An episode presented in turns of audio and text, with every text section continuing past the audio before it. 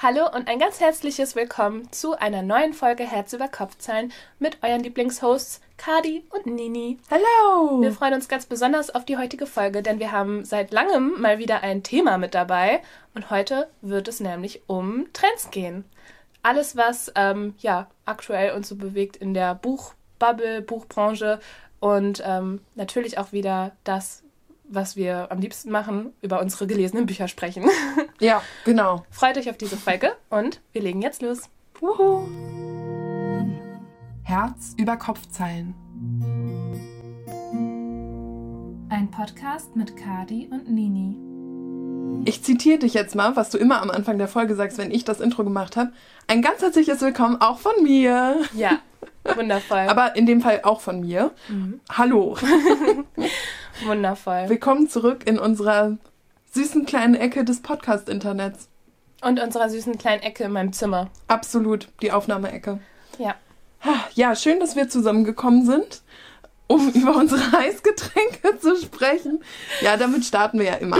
Also das muss einmal aus dem Weg geräumt werden, um so ein bisschen auch die Stimmung hier ähm, ne, zu. Einzuleiten. Genau. Ja, was hast du dabei? Ich habe Kaffee mit Rosensirup.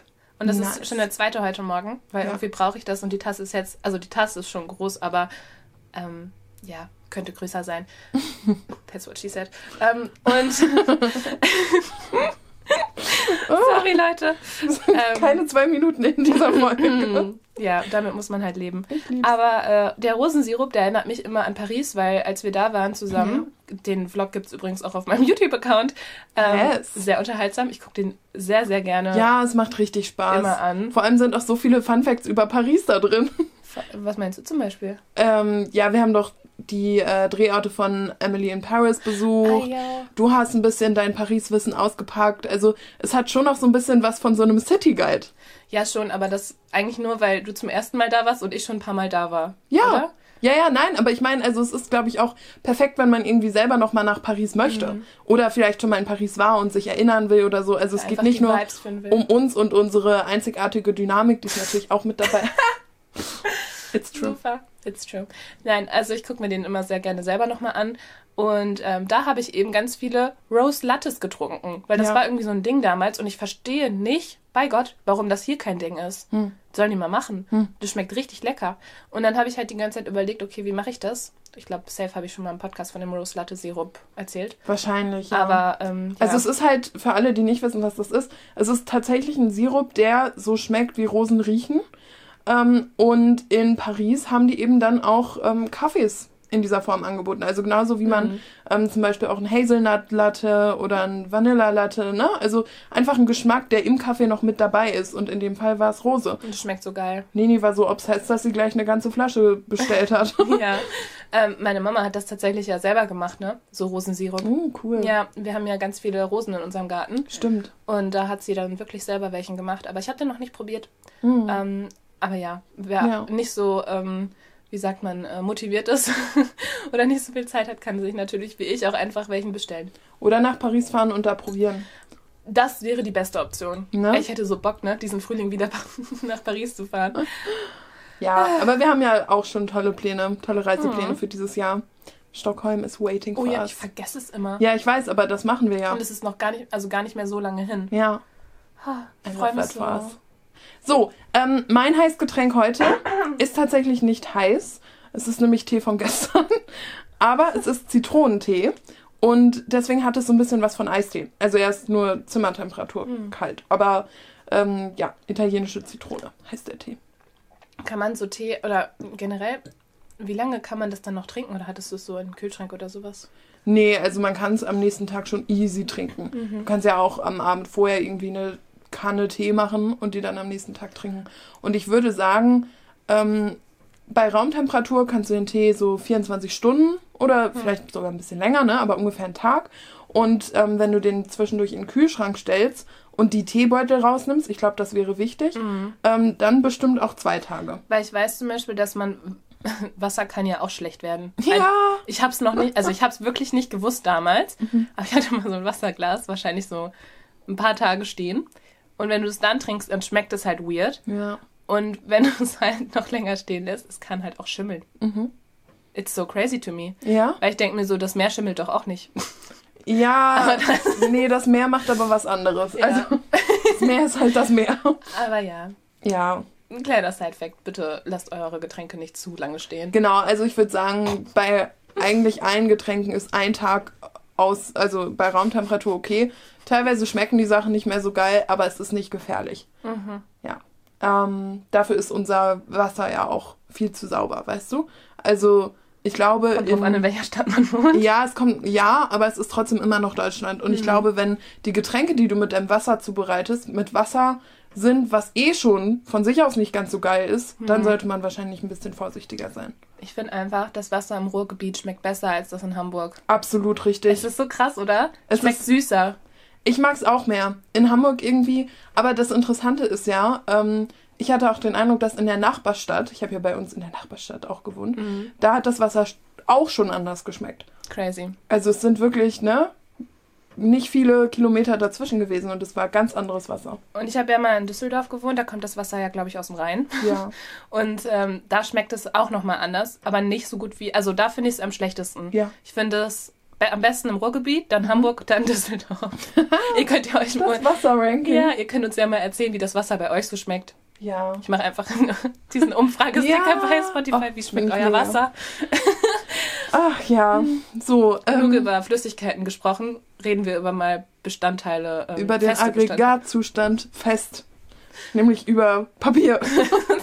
also nicht nur Papier, ne, aber ähm, auch Papier. Ja. Ja, also wir haben ja ein Thema mitgebracht. Ich würde vorschlagen, dass wir unser Leseupdate deswegen Ja. am Anfang machen und uns dann voll und ganz den Trends widmen. Voll gerne.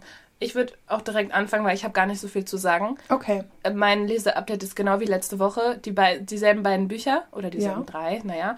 Ähm, ich habe ein bisschen weiter gelesen in beiden. Das sind Bella der Academy Nummer 2 von Marin Vivien Hase ähm, und Magnolia Parks Long Way, ne. The, Lo The Long Way Home von Jessa Hastings, der dritte Band. Und ähm, ja, ich mag beide Bücher gleich gerne gerade und deswegen ist es ein bisschen schwierig für mich zu entscheiden, jedes Mal, welches ich jetzt lesen möchte. Ähm, da mache ich dann eigentlich am Ende nur noch den Unterschied, möchte ich gerade Deutsch oder möchte ich gerade Englisch lesen. Ja, das ist ja gut, dass dann Weil, zumindest da noch ein Unterschied ist. Voll, aber irgendwie mag ich beides gerade gern und ich kann mich deswegen nicht entscheiden. Und dann lag ich gestern auch so im Bett und dachte so, okay, welches lese ich denn jetzt? Und dann habe ich einfach Grey's Anatomy geguckt, Ja, weil ich mich nicht entscheiden wollte. Aber Tja. ich hatte auch diese Woche sehr wenig Zeit zum Lesen, Ja. deswegen habe ich sehr wenig Fortschritt gemacht.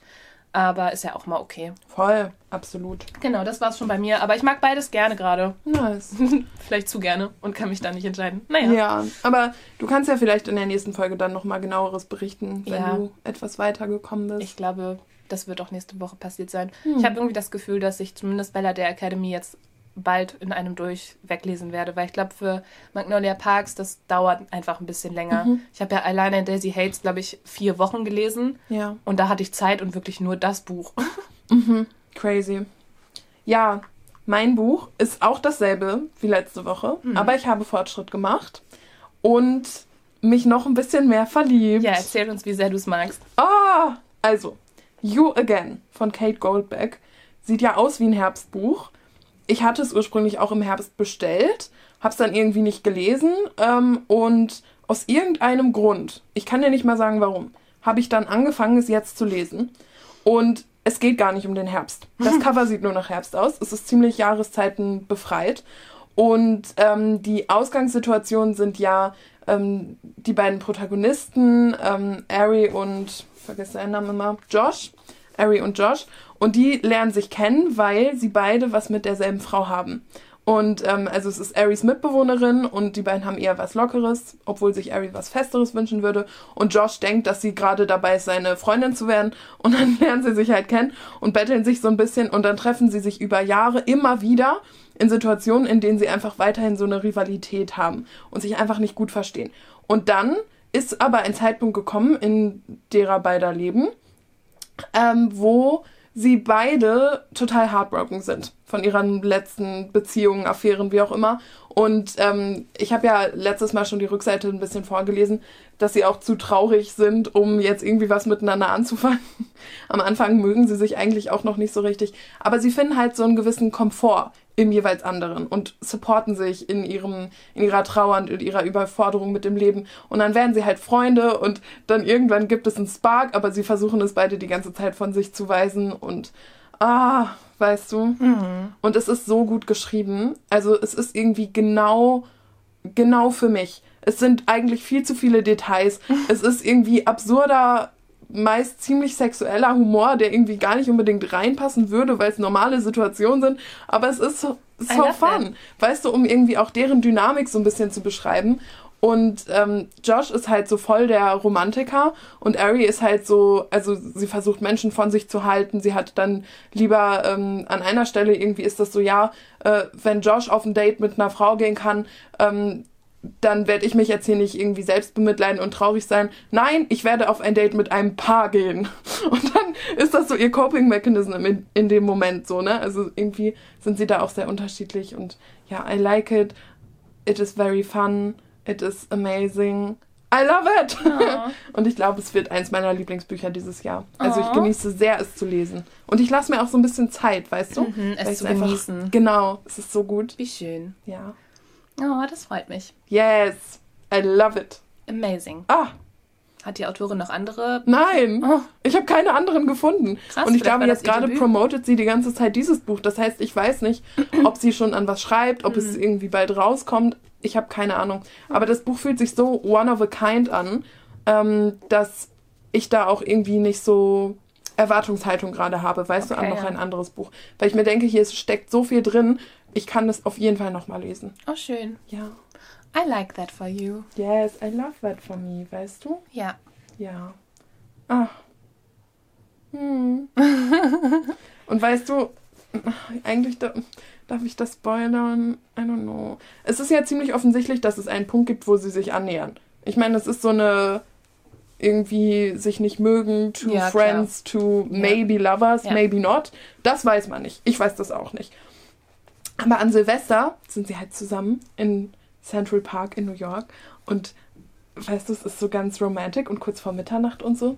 Und dann, ähm, dann fragt sie halt, are we going to, you know, mm, after the countdown? Und er sagt, yes.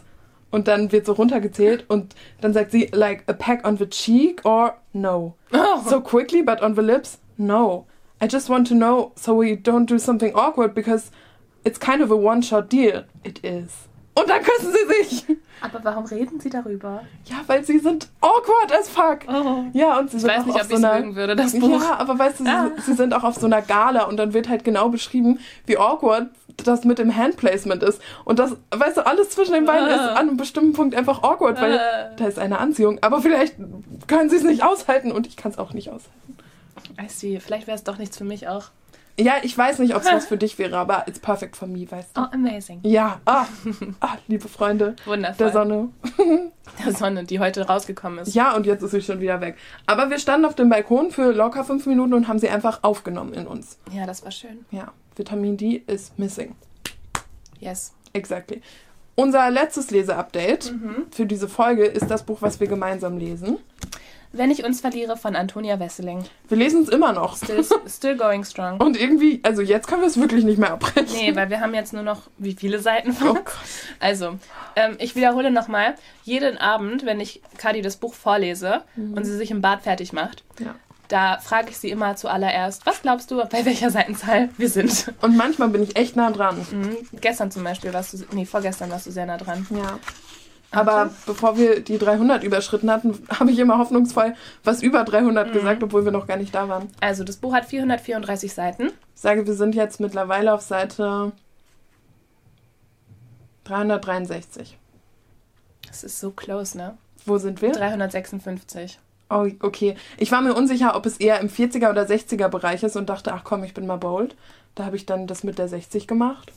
Aber ja, Let's be bold, Alter. absolut. Ja, also das Buch, ähm, es geht ja um eine Protagonistin, die Borderline hat sie, glaube ich, oder? Mhm. Ähm, genau, also die. Das ist eigentlich auch ein Spoiler, weil man erfährt das erst bei Seite 300 oder so. Oh. Tja. Aber man kann sich es eigentlich schon die ganze Man Zeit kann denken. es sich denken. Ähm, naja, auf jeden Fall. Bisschen raus jetzt. Oh, tut mir leid. Ist okay. Liebe Leute. Aber wir würden ja eh nicht empfehlen, das zu lesen. Also vielleicht.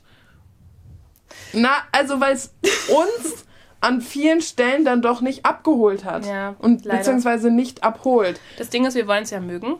Ja, Und und, wir bleiben ja dran. Also wir versuchen dem Buch ja auch den Respekt zu geben. So. Ja, weil das Ding ist, es ist ja schon so, dass, ähm, dass also ich habe an dem Punkt Respekt für die Autorin, dass sie halt so ein Thema umsetzt in ihrem Buch. Es ist nur für mich schwierig, weil ich so eine Art von Buch wahrscheinlich eigentlich nicht mag. Also generell. Und ich finde auch zudem, dass es wahrscheinlich, weil es auch ihr erstes Buch ist, I don't know, ich habe ja auch oft schon gesagt, während des Vorlesens, da fehlt an dieser Stelle Lektorat. Ähm, mir persönlich gefällt der Schreibstil halt einfach jetzt nicht. Ja. Und ich weiß nicht, ob es jetzt ähm, an, dem, der, an dem Umstand liegt, dass es das erste Buch ist in dem Bereich, aber eigentlich hätte ich eine andere Art von Story erwartet in diesem New Adult Bereich. Ich finde es sehr schwierig ähm, mitzufühlen und die Charaktere nachzuvollziehen, aber ich glaube, das ist auch so ein bisschen der Punkt, der dargestellt werden soll, dass man eben diese Person, die Hauptperson nicht versteht und nicht verstehen kann, trotzdem halt irgendwie versucht, da Verständnis für zu erlangen. Aber es ist einfach wirklich nicht meine Art von Geschichte. Das also Ding generell ist, schon. Ja, aber das, also, der Punkt ist meiner Meinung nach ein anderer. Grundsätzlich hat das Buch absolute Berechtigung und Ja. grundsätzlich ist es auch gut, dass in diesem Genre auch auf diese Weise Diversität reinkommt. Ja. Ne? So, ich das ist erstmal absolut korrekt.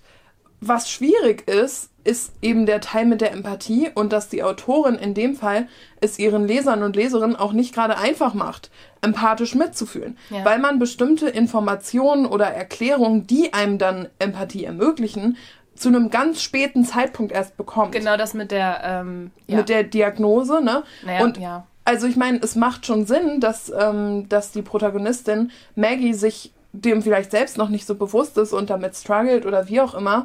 Aber wir, die wir es lesen, ähm, bekommen durch das ganze Buch hinweg meiner Meinung nach zu wenig Information. Sondern einfach nur, es passiert, es passiert, es passiert. Und Maggie, also eigentlich Maggie und Leo beide, sind an Punkten in ihrem Leben, wo sie sich eigentlich erstmal auf sich konzentrieren sollten und nicht aufeinander. Und es ist halt auch total verwirrend mitzubekommen, wie Leo ja sich in Maggie verliebt und in ihr etwas sieht, was wir gar nicht so richtig sehen können, weil wir die ganze Zeit nur ähm, ihren, ähm, ihren psychischen Umstand, der sie da umtreibt, ne, teils auf ähm, sehr positive Weise, teils auf sehr negative Weise. Wir bekommen die ganze Zeit nur das mit. Und Ja.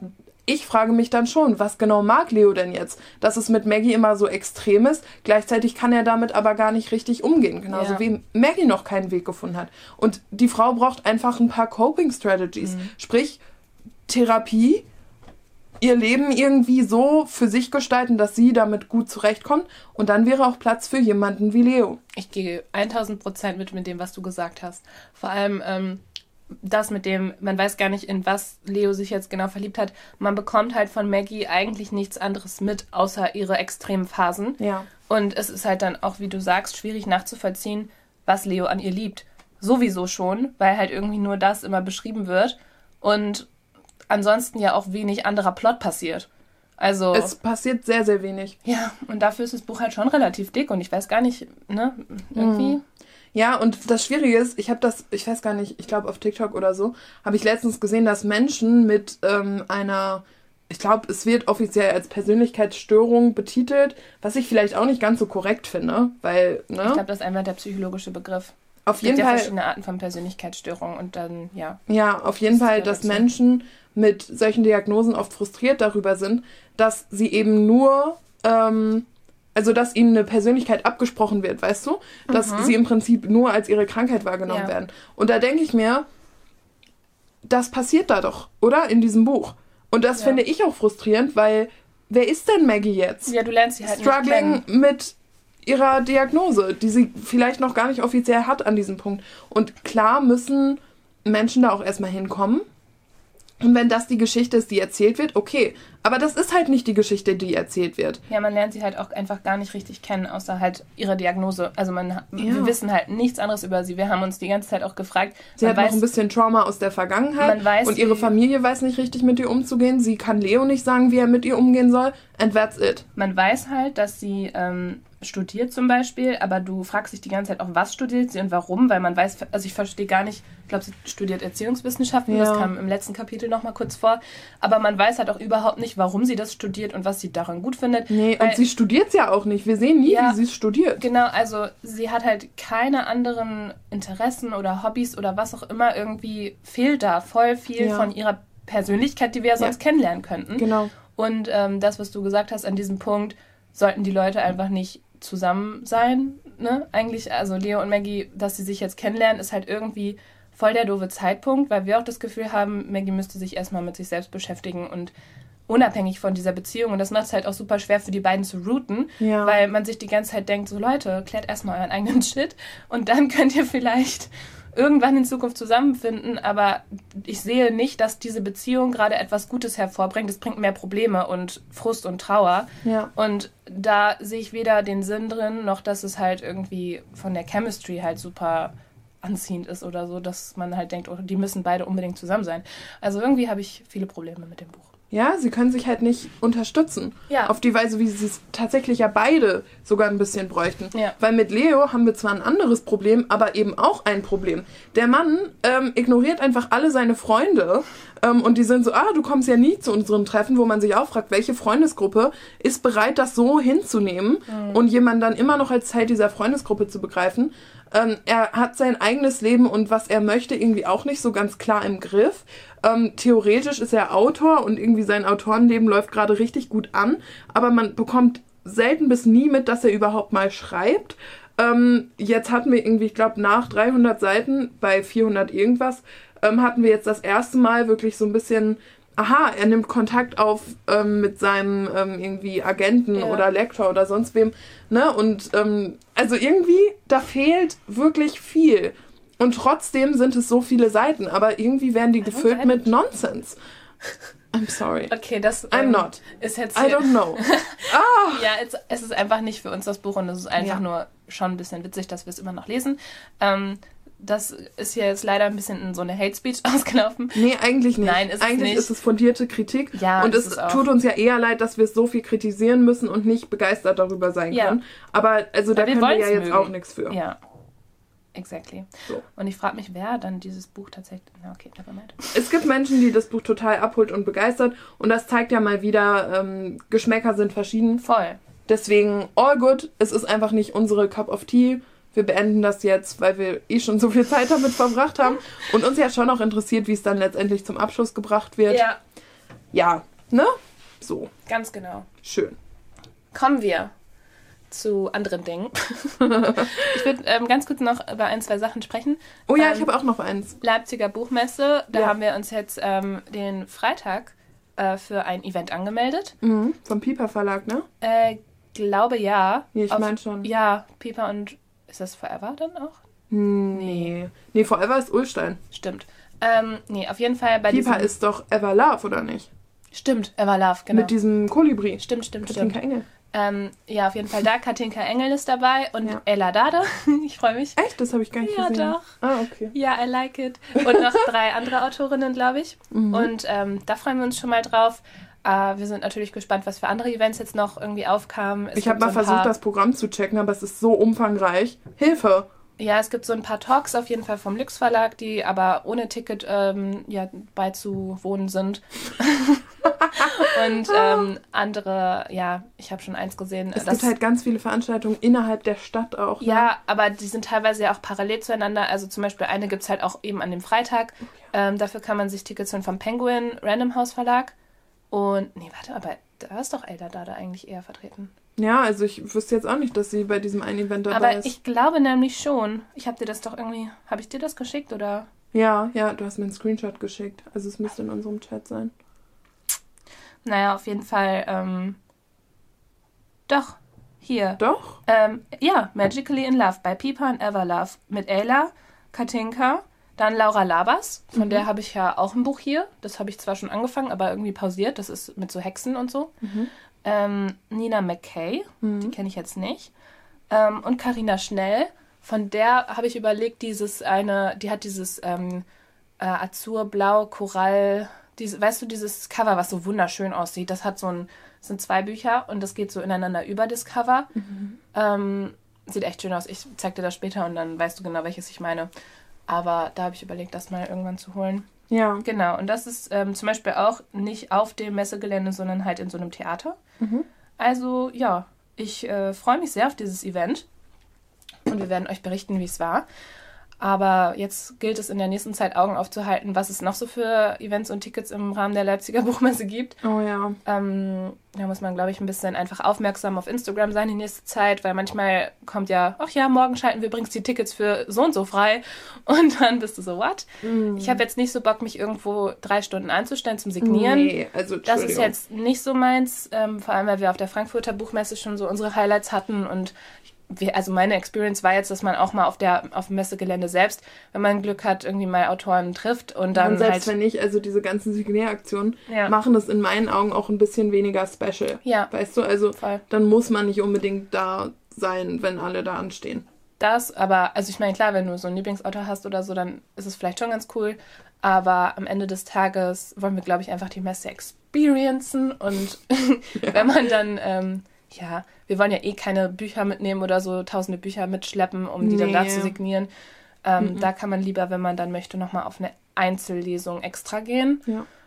Ja, Also für uns ist das ja auch einfacher, weil wir in Hamburg wohnen. Ja. Muss man ja auch mal sagen, ne? es ist so Wenn hier. eine Lesung in Hamburg ist, dann gehen wir da hin und dann lassen wir uns die Bücher halt hier praktisch zu Hause signieren.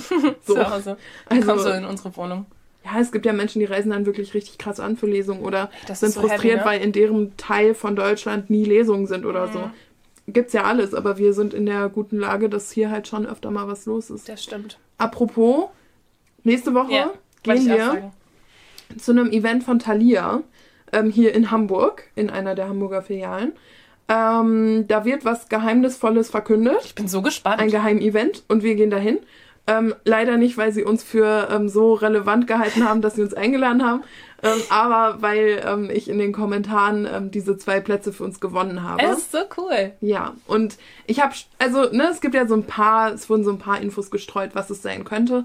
Und ich vermute, dass es irgendwie so ein bisschen sowas wie ein ähm, Empfehlungsportal für englische Bücher sein wird. Auf der Thalia-Website.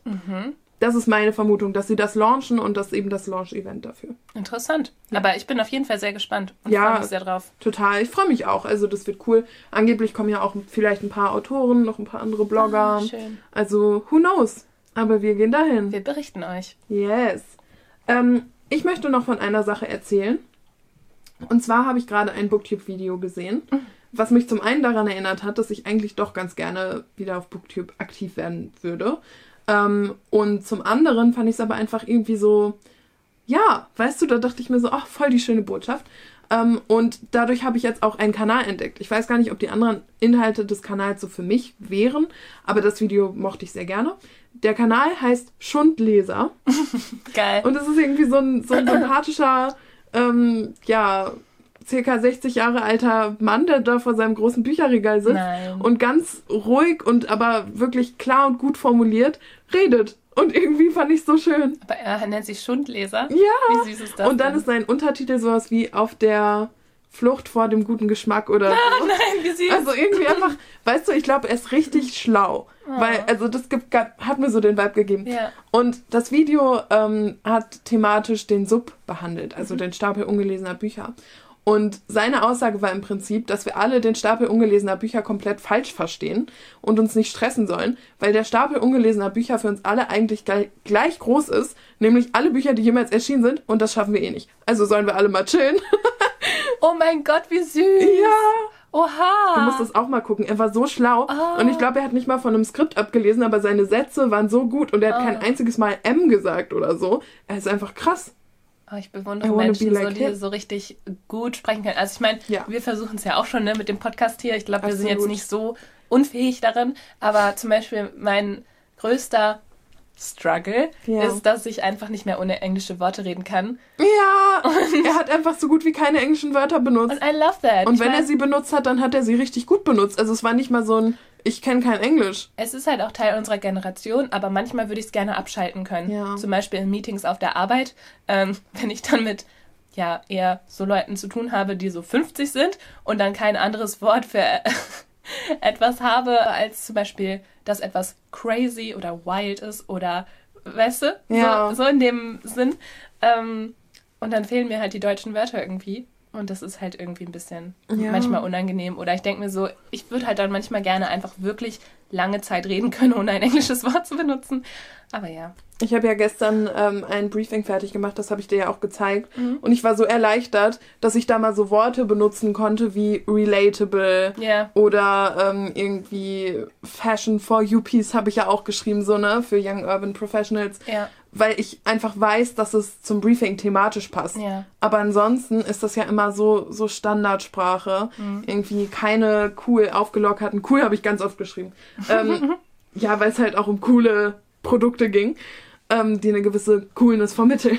So fesch. Yes. Ähm, ja, aber das war schon ein bisschen erleichternd, weil es ja eigentlich schon so sehr drin ist. Ja, wir sind halt so international, Sprechen. weißt du. Wir sind cosmopolitan. Wir lesen ja auch auf Englisch. ja, aber auch genau so. Englisch. Englisch. Auf Englisch. Auf Englisch. Englisch. Okay. Wir driften ab und sprechen jetzt über ein weiteres englisches Wort, nämlich über Trends. Aber ist doch auch Deutsch. Mittlerweile ja, aber so trendy ist ja. Aber du? welches andere Wort würde es für Trend auf Deutsch geben? Aktuell. Aktualitäten. Weiß ich jetzt nicht. nee, finde ich auch nicht gut.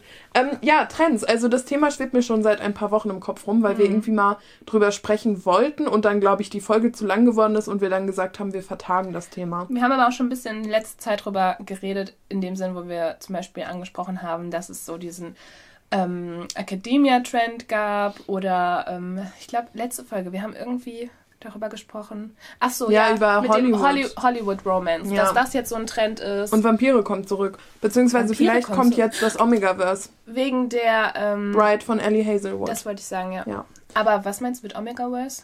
Ja, das ist irgendwie nochmal so was ganz anderes. Also, ich habe mich ein bisschen dazu ähm, informiert, weil ich das so spannend fand und ja. halt überhaupt keine Ahnung hatte. Das Omegaverse ist wohl nochmal eine andere Form von Fantasy wo nicht unbedingt Menschen, sondern Wesen in verschiedene Kategorien unterteilt werden. Mhm. Und erstmal klingt es super problematisch, weil dann gibt es irgendwie die Alphas und die Betas und dann auch die Omegas, glaube ich, vielleicht. Ähm, und manche davon sind dann kompatibel miteinander, andere nicht. Also im Prinzip ist es nochmal eine andere Form, um Gruppen und Gesellschaften zu kategorisieren. Mhm. Und in Bright von Ellie Hazelwood ähm, geht es, also ich glaube, die Romance oder Anziehung oder was auch immer es dann ist, findet statt zwischen einem Vampir und einem Werwolf und eigentlich sind die nicht kompatibel. Also jetzt, ne, so was Paarung angeht. Ähm, ist ja auch eine ganz gute Verhütung. Wohl auch passiert. ähm, aber irgendwie, also so, so komplett abgefahrene Sachen. Also ich weiß gar nicht, ob ich das hier so beschreiben möchte. Ähm, ich glaube, ich muss, um es so ein bisschen zu erklären.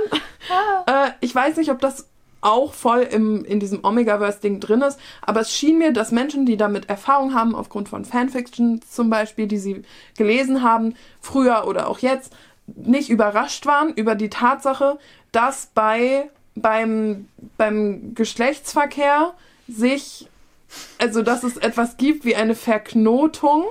Also dass im Prinzip während, während der Verkehr läuft, ähm, sich irgendwie was wie so ein Widerhaken festsetzt oder so und dann kann man sich irgendwie nicht lösen, bevor man fertig ist. Was? Das ist wohl was, was im Tierreich bei manchen Tieren stattfindet ähm, und offenbar in diesem Buch auch und alle waren irgendwie schockiert und dann hat Ellie Hazelwood einen TikTok gemacht, wo sie so meinte, ja, ich bin die Autorin, die das geschrieben hat, aber ihr seid diejenigen, die es auf die Bestsellerliste gebracht haben. Und ich weiß nicht, ob das immer in diesem Omegaverse, in dieser Art Genre ist, ob das immer da drin ist, aber die Leute, die das kennen, waren wohl nicht so schockiert wie der Rest der Welt. I don't know. Fun. Aber es könnte sein, dass, ne, irgendwie so. Vampire zurückkommen. Genau. Das könnte passieren. Mhm. Ja, ich bin so gespannt, weil ähm, bei Verlegen li- liegt sowas ja schon eine Bei Weile. Verlagen, meinst du? Verlagen, ja, ich weiß nie, ob Verlag oder Verlegen. das ist ein Struggle, den ich habe. Die komplett am Ausrasten. Ah! Wirklich. Aber es heißt Verlagen. Ja, bei Verlagen. Aber es hört sich komisch an. Bei Verlagen, aber die Mehrzahl von Verlag ist Verläge. Aber weißt du, Aber dann würde man doch verlegen sagen. nein, würde man nicht, Nini. Ich kann dir das jetzt nicht genau erklären, weil ich in dem Teil von Deutsch immer richtig schlecht war. Das ist genau wie mit Englisch. Ich konnte dir nie diese Grammar-Tests ähm, so richtig gut Auf Englisch konnte ich das. Aber auf Deutsch Ja, nicht. good for you. Ich rede gerade über mich.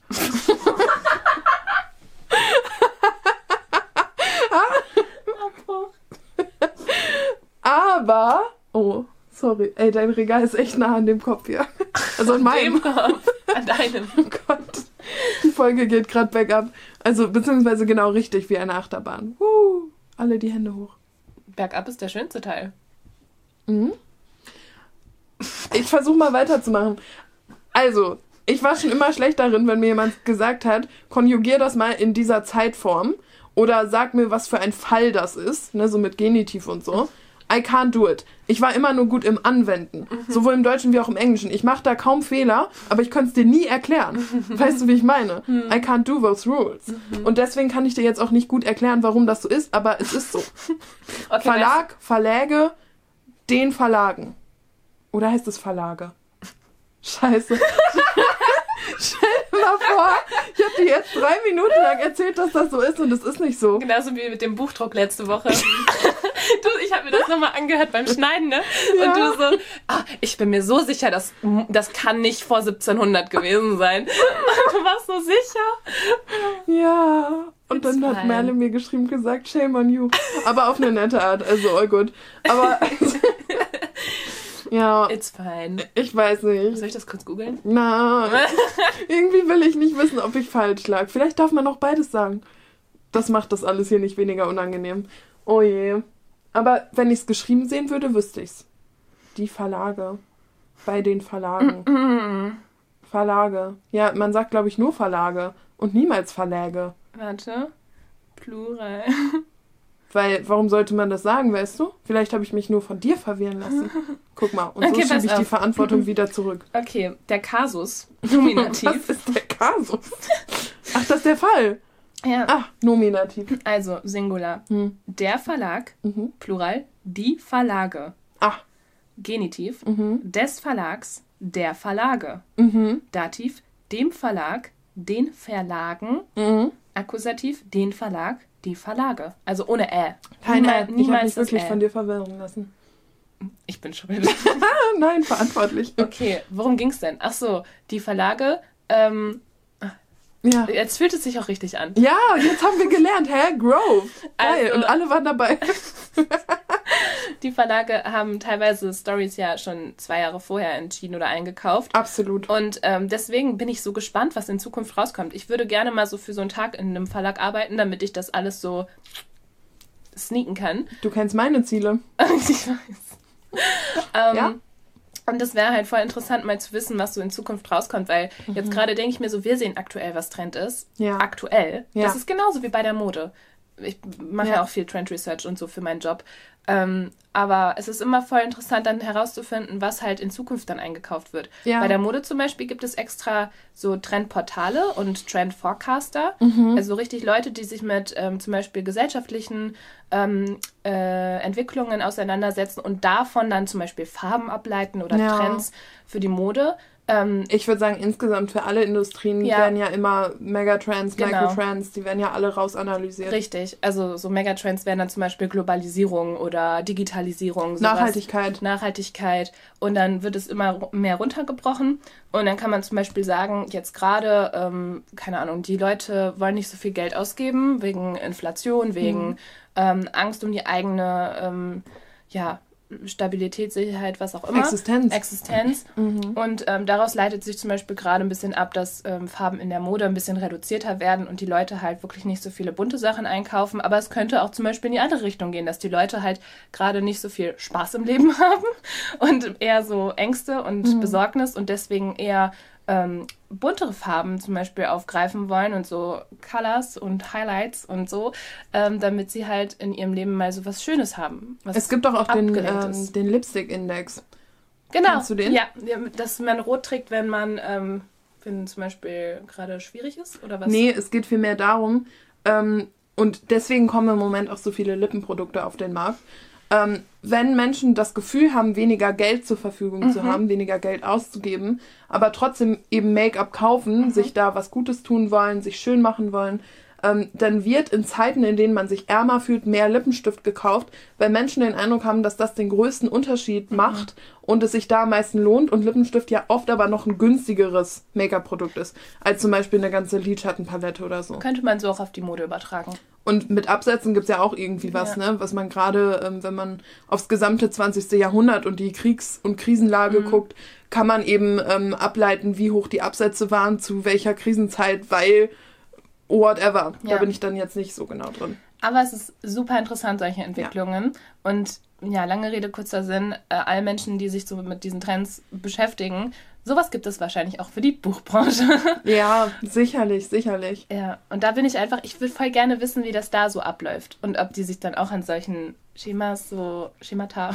Ja, Ähm, jetzt sind wir schon beim richtigen Plural hier, jetzt muss es auch durchgezogen werden. absolut. Schemata ähm, so festhalten und Mhm. ähm, wie sowas herausgefunden wird, dass auf einmal dann wieder Drachen im Fokus stehen oder Vampire Ja. oder oder vielleicht zum Beispiel haben sie gesagt, so Twilight war vor zehn Jahren total aktuell, jetzt ist mal wieder Zeit, Vampire groß werden zu lassen. Weißt du, was heftig ist? Twilight war vor 15 Jahren.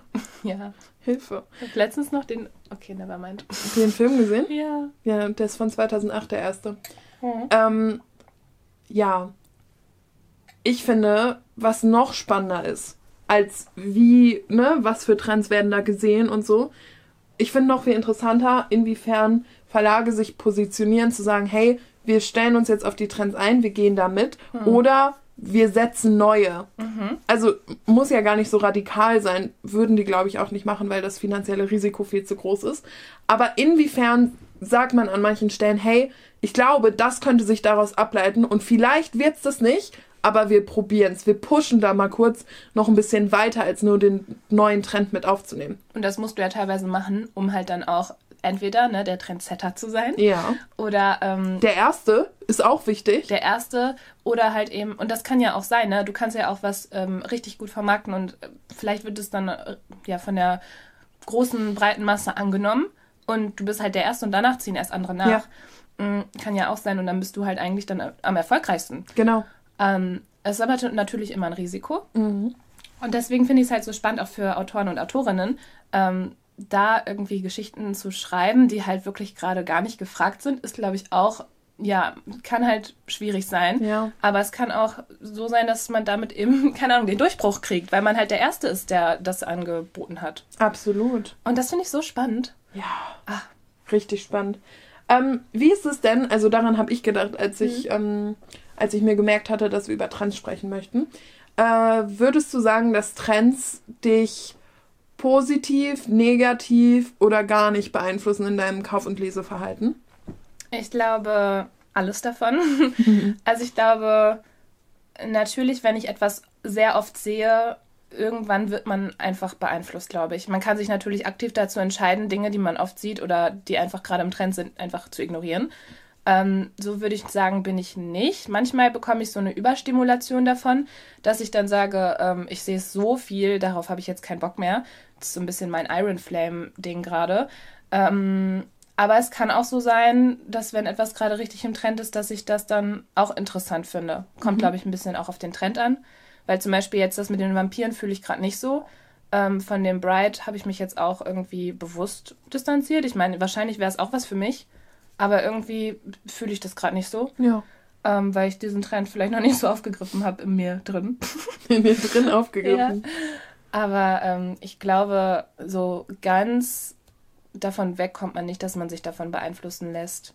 Irgendwie. Ist ja auch erstmal überhaupt kein Ziel oder. es gibt ja auch eigentlich meistens einen Grund dafür, warum der Trend dann wieder hochkommt. Also Ja. jetzt nicht unbedingt, aber also ich würde behaupten, wenn etwas durchweg komplett doof wäre, dann Wenn das nicht so viele Leute mögen?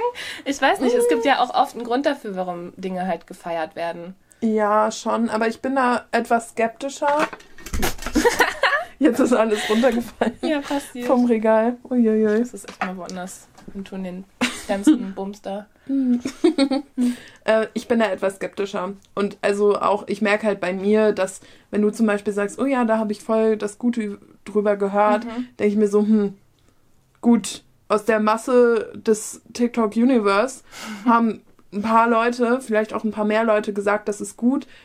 Da fühle ich mich noch gar nicht so richtig abgeholt oder verstanden, weißt du? Also mir reicht das dann an der Stelle nicht zu sagen, hey, das lesen im Moment voll viele Leute oder einige sind richtig begeistert, sondern mich interessiert dann auch, okay, aber die Leute, die es gut finden und die es empfehlen, was finden die sonst noch gut? Passt das zu mir? Is it a match? So, ne? Das ist für mich dann immer so ein bisschen die Frage, die ich mir stelle und die ja nicht beantwortet wird, wenn du mir sagst, du hast auf deiner For You-Page Empfehlungen dazu gehört. Naja, aber wenn ich das sage, dann sind es ja auch Leute, denen ich den gleichen Lesegeschmack wie mir zuspreche. Und dann sage ich dir halt so, ja, ähm, im Grunde meine For You-Page und mein, meine Ja. Bubble so findet das gut. Dann kannst du natürlich entscheiden, was du damit machst. Manche, bei uns, also unser Buchgeschmack überschneidet sich ja manchmal, manchmal halt auch nicht. Das ist richtig. So, und ja. dann musst du halt für dich selbst gucken, ob sich das gerade für dich richtig anfühlt oder nicht. Ja, ich muss sagen, ich finde Trends manchmal auch sehr anstrengend. Äh, Zum Beispiel, welchen kannst du da ein Beispiel festmachen? ich habe ein Beispiel, was ich irgendwie ganz spannend auch finde. Und zwar bin ich ja ein riesengroßer Fan von Miss Sally Rooney. Und ich muss sagen, ähm, ne, irgendwie, ich müsste jetzt mal wieder ein Buch von ihr nochmal lesen, um das dann wirklich nochmal wieder mit mehr Überzeugung zu behaupten. Äh, aber als Sally Rooney so richtig gehypt wurde und auch von vielen Leuten gelesen wurde, die gar nicht unbedingt so Fans von dem Genre sind und die dann hinterher auch gar nicht das darin gefunden haben, was sie eigentlich gerne mögen, weil es einfach plötzlich so gehypt wurde wie zum Beispiel andere Romance-Bücher. War das, als die Serie zum Beispiel rauskam? Oder Nicht davor? unbedingt, nee, aber Normal People hatte ja, also wurde ja überall gezeigt und gelesen. Und für manche Leute war es richtig gut und andere waren richtig irritiert, dass es so gehypt wird, weil es eben nicht den oft gehypten Büchern entsprochen hat. Was aber passiert ist, ist, dass Bücher wie das von Sally Rooney oder zumindest Bücher, die man so vermarkten konnte, plötzlich aufgeploppt sind wie Pilze im Wald. Weißt du? Also plötzlich gab es an jeder Ecke Literary Fiction ähm, und gerade auch mit äh, komplexeren Charakteren, nicht unbedingt direkt verbunden mit ähm, Sally Rooney, aber auch so grundsätzlich und ungefähr gleichzeitig ähm, Bücher über ähm, über Frauen, über unhinged women, die dann irgendwie entweder ganz ähm, ganz abgefahren unterwegs waren oder irgendwie schlimme Leben hatten oder wo die Gesellschaft kritisiert wurde. Irgendwie gab es davon zu viel. Weißt du? So dass ich das Gefühl hatte, ich muss erstmal aussortieren und mich hier durch eine Masse durcharbeiten, um da dann noch die Bücher zu finden, die mich wirklich interessieren und die für mich funktionieren könnten. Und ich finde das ziemlich anstrengend, weißt du? Weil, ja, also ich rede jetzt so viel über Sally Rooney, als hätte sie es erfunden, wahrscheinlich nicht. Aber auch die Tatsache, dass ihre Bücher keine, das ist jetzt ein ganz banales Ding, aber ihre Bücher haben keine äh, Anführungszeichen, bevor jemand spricht. Oh, das fände ich ja so anstrengend. Und alle haben sich darüber aufgeregt, als Sally Rooney so ne, mit Normal People so voll gehypt Ja. wurde. Und was dann passiert ist, ganz viele Bücher sind rausgekommen in genau diesem Genre und die haben das auch einfach so gemacht, weil die damit signalisieren wollten, Mhm. This is for the Rooney Girls. ja. Was ja, vielleicht teilweise, aber mh, schwierig. Und dieses eine Buch, warte mal, wie hieß das denn nochmal? Von Nisha Dolan. Da stand vorne irgendwie eine Empfehlung von Sally Rooney drauf. Deswegen habe ich es gelesen und ich war so enttäuscht und hab, war so wütend. Ich habe ein ganzes YouTube-Video darüber gemacht, wie sehr mich das Buch enttäuscht hat. ne? Und irgendwie, solche Sachen passieren dann halt auch, wenn Dinge trendy sind und man den Eindruck hat, oh, da versteht mich vielleicht ein Verlag oder noch eine andere Autorin, ein anderer Autor und dann bekommt man was ganz anderes. Also Verlage können auch einen in die falschen Richtungen bringen. Hm. Das ist ja nicht so schön. Ich finde das kritisch. Isch. Kritisch. Ja, wirklich. Und ganz ehrlich, teilweise ist es das Genre, weswegen dann ähm, viele Geschichten sehr ähnlich sind oder ähnlich aufgebaut sind. Es wird ja gerade im Romance-Genre auch ständig vorgeworfen, ne? Und auch die Tropification von Romance-Büchern. Eigentlich ist es gar nicht so neu. Die Art, wie darüber kommuniziert wird, ist neu. Ähm, aber eigentlich ist das die ganze Zeit passiert. So. Ein Buch von Emily Henry, das ist ja wirklich, also da komme ich noch nicht drauf klar. Ähm, Beach Read nämlich, wurde in den USA und in ähm, Großbritannien mit zwei unterschiedlichen Enden veröffentlicht. Und weißt du warum? Weil das britische Ende, das eigentlich Originalende, war ähm, dem amerikanischen Buchmarkt nicht kitschig genug und war nicht Happy Ever After mäßig genug. Und dann haben die die noch ähm, heiraten lassen und Baby kriegen lassen und was. Ich weiß nicht genau, was am Ende passiert, weil ich es noch nicht gelesen habe. Aber das ist zum Beispiel so eine Sache, wo man merkt, okay, es gibt einfach diese, diese klaren Rahmenbedingungen, die an Genre geknüpft sind, die ja dann auch helfen, Bücher entsprechend einzuordnen. Mhm. Nicht nur für die Vermarktung, sondern auch für alles andere im Prozess. Voll interessant. Ja. Ich denke da an ähm, das Ende von Icebreaker, was auch so was von Klischee-kitschhaft ist. Ähm, und auch nicht voll zu diesem amerikanischen Markt passt, ja. obwohl die Autorin halt Britin ist. Mhm. Vielleicht hat sie das mit Absicht halt auch so gemacht. Ja, maybe. Damit es im amerikanischen Markt besser angenommen wird. Mhm. Und das hat ja funktioniert. Es hat funktioniert, ja. Es ist super angenommen worden. Ähm, ja. Ich möchte noch über eine Sache sprechen, die mich in letzter Zeit sehr beschäftigt.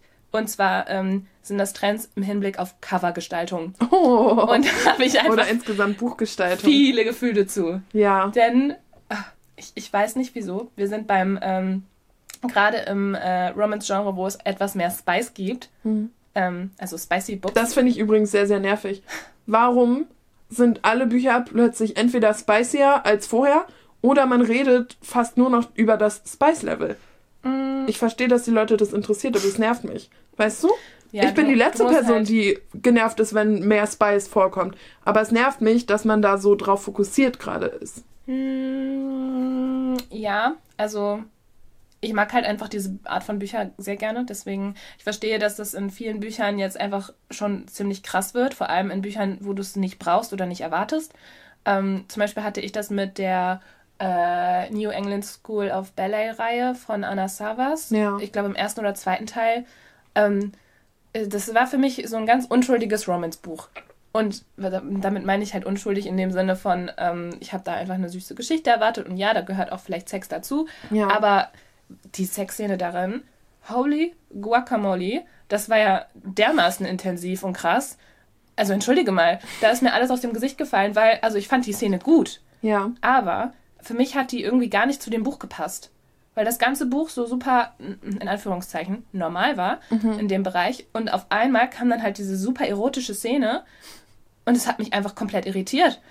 Aber ich, ich fand es gut, aber ich ja, fand es irgendwie so, Excuse me? Wenn das jetzt irgendwie so ein 13-, 14-jähriges Mädchen gelesen hätte, was durchaus auch diese, ja. zu diesem Buch gepasst hätte, ähm, also, also klar, das wäre vielleicht ein Sexual Awakening gewesen, aber ich weiß nicht, irgendwie. Muss man die Kinder aufwachen?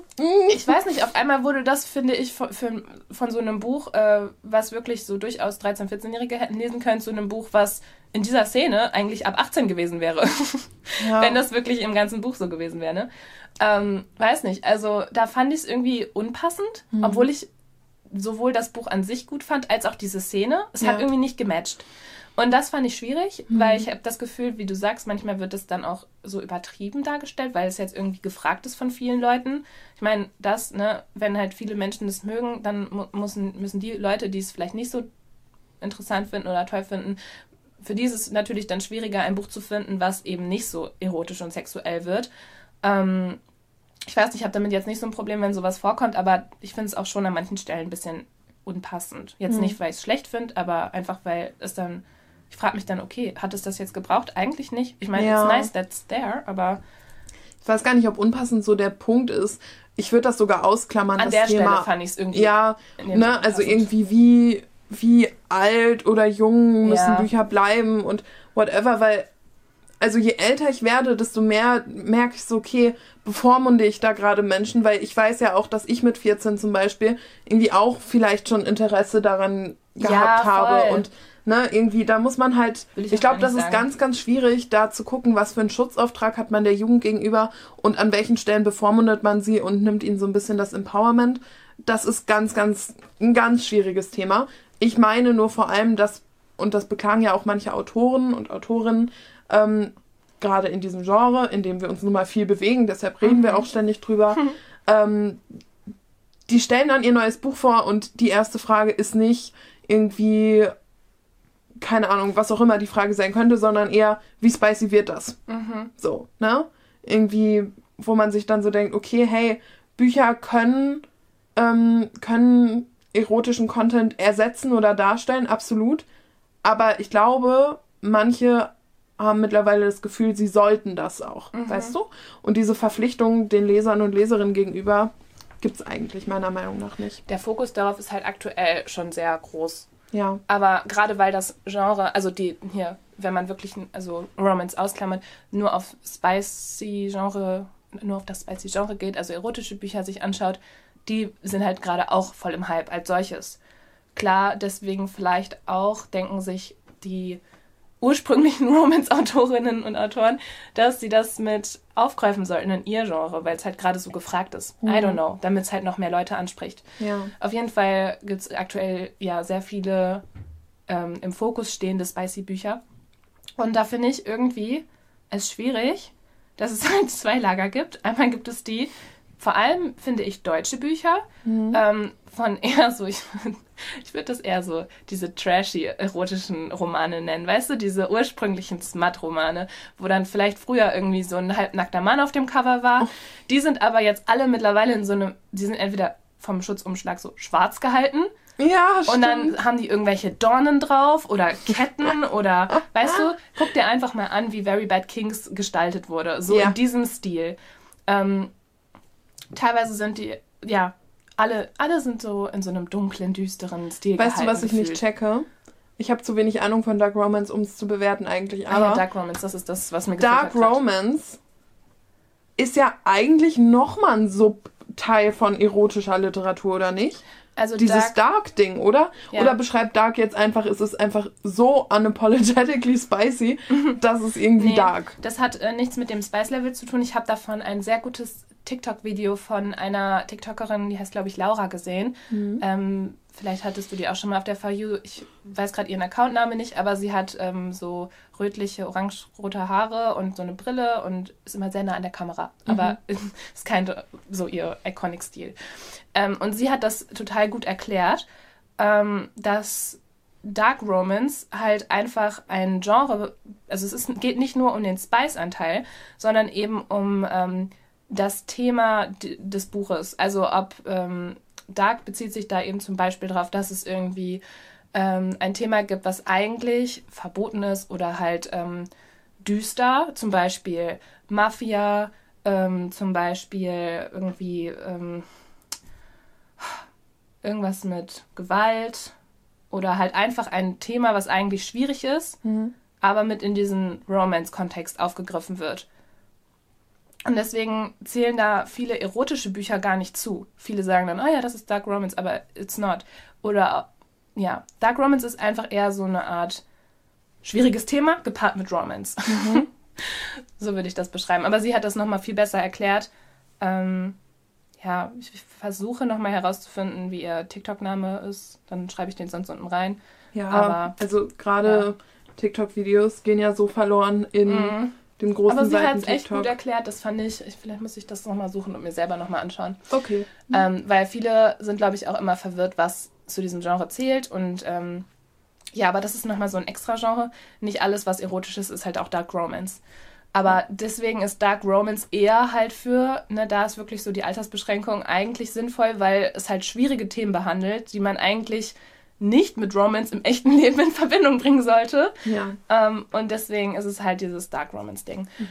Aber so, worauf ich eigentlich hinaus will, es gibt halt Dark Romance-Bücher, die dann halt ne, mit diesen dunklen, düsteren Cover und so weiter ähm, gemacht sind. Und dann gibt es halt eben auch erotische Romane, die eben nicht diese Gewaltverherrlichung oder was auch immer ähm, mit drin haben, aber die sind halt eben auch kein Romance. Die sind halt schon auf dem Spice-Level, dass es eigentlich auch eher Lektüre für Erwachsene ist. Und die sind alle super süß gestaltet. Ich habe da so ein großes Problem mit, dass die einfach alle aussehen, als wären die für Zehnjährige gemacht. Ja. Und ach, ich weiß nicht, manche, manche Cover finde ich ja auch schön.